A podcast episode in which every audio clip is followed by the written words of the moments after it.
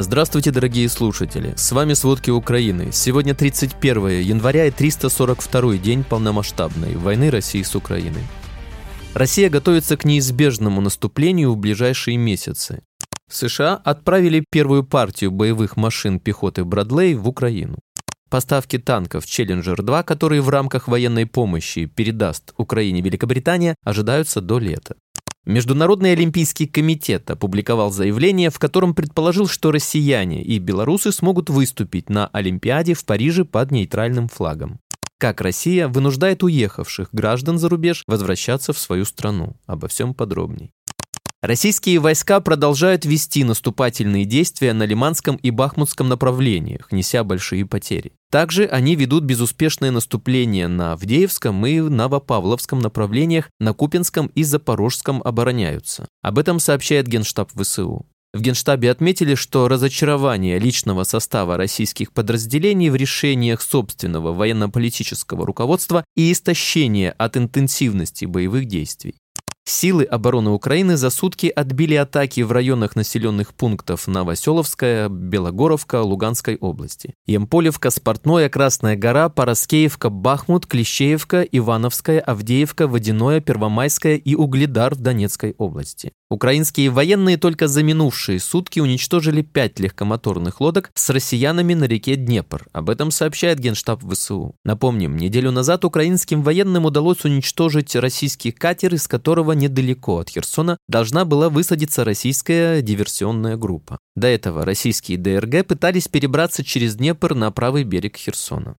Потери российской армии с начала полномасштабной войны составили 127,5 тысяч убитых. За последние сутки в Украине уничтожено еще 850 российских военных. Это данные Генштаба ВСУ на 31 января.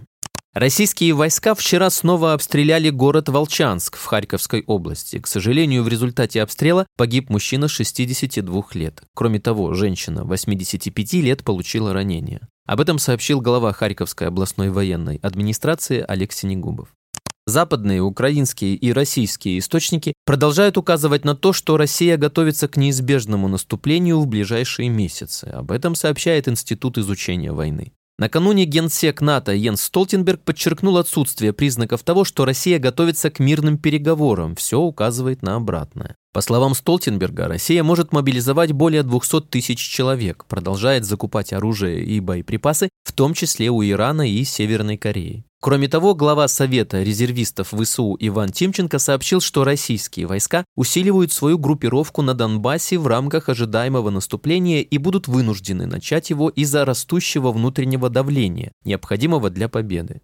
Секретарь СНБО Алексей Данилов сообщил, что россияне готовятся к новой волне наступления и сейчас разведывают оборонные возможности Украины на запорожском направлении. В ходе наступления весной или летом Украина может перерезать сухопутный коридор в оккупированный Крым, а затем прервать его снабжение через Керченский мост. После этого полуостров будет изолирован, что станет залогом для начала его освобождения от россиян. Такое мнение в интервью Вашингтон-Пост высказал бывший директор Центрального разведывательного управления США генерал Дэвид Петриус. Он отметил, что полностью изолировать Крым Украина сможет лишь при наличии высокоточных боеприпасов с большой дальностью. В таком случае у украинской армии будет возможность обстреливать штабы Черноморского флота, различные авиабазы, морские порты для того, чтобы в какой-то момент момент начать сухопутную операцию или заставить пойти на уступки. При этом Петриус уверен, что война в Украине закончится переговорным решением. Но для этого Запад должен помочь Украине достичь превосходства над российской армией на поле боя, а также давить на Россию финансовыми, экономическими, персональными санкциями.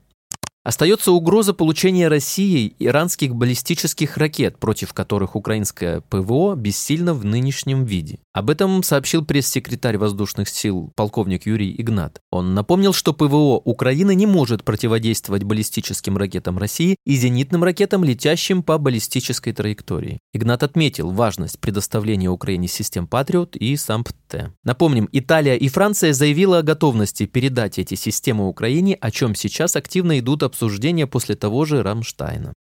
Президент Франции Эммануэль Макрон не исключил поставки истребителей Украине. Напомним, что Польша готова в координации с НАТО передать Украине истребители F-16.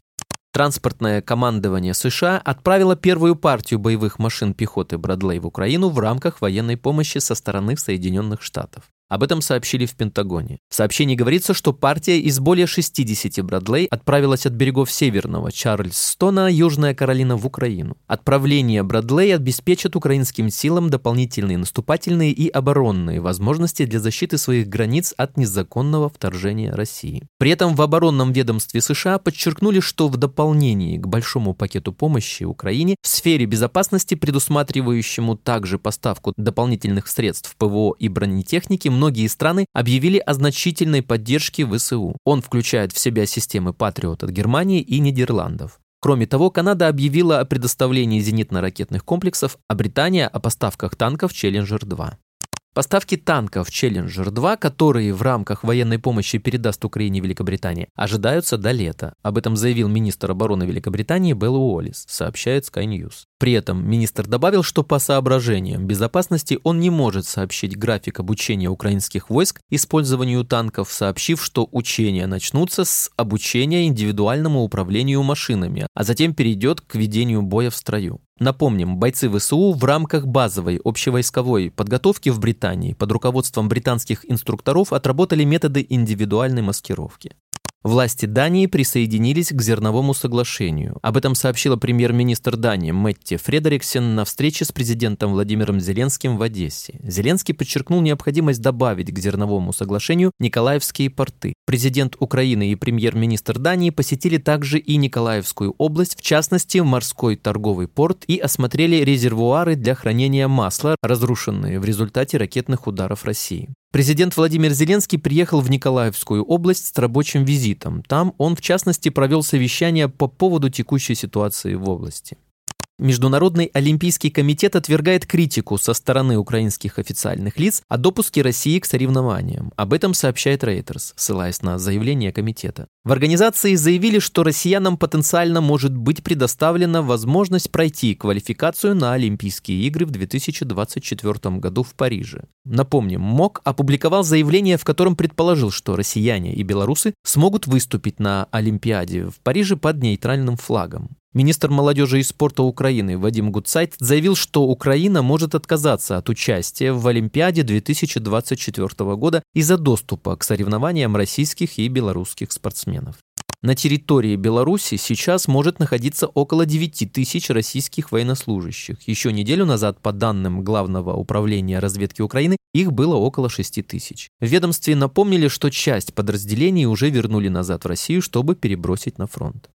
В Минобороны России не раз заявляли, что военные обеспечены всем необходимым. При этом с начала войны россияне собирают гуманитарную помощь на фронт. Раньше туда отправляли еду, одежду и лекарства. После объявления мобилизации набирает популярность новый тренд. Россияне делают снаряжение для армии своими руками и не всегда добровольно. К изготовлению привлекают пенсионеров, школьников, студентов, воспитанников детских социальных учреждений и даже малышей из детдомов по всей стране. На мастер-классах, кружках, уроках технологии и практических занятиях в колледжах они плетут маскировочные сети для военной техники, делают блиндажные свечи и печи-буржуйки, шьют одежду для мобилизованных и пекут хлеб. Большое Попово не исключение. Местные власти организовали плетение маскировочных сетей на каникулах во всех школах Лебедянского района. Такое происходило и в других регионах. В Воронежской области зимние каникулы начались раньше обычного из-за высокой заболеваемости ОРВИ, но дети все равно продолжали ходить в школу на кружки. На одном из таких кружков «Умелые ручки» в Воронежской школе номер 13 тоже плели маскировочные сети. Для этой работы в кружке даже провозгласили лозунг «Все для фронта, все для победы». Есть школы, которые организовали изготовление снаряжения в учебное время на уроках технологий. Сети плетут в обычных школах и школах-интернатах по всей России. Например, в Мордовии, Чувашии, Новосибирской, Рязанской, Пензенской, Московской, Оренбургской, Воронежской областях.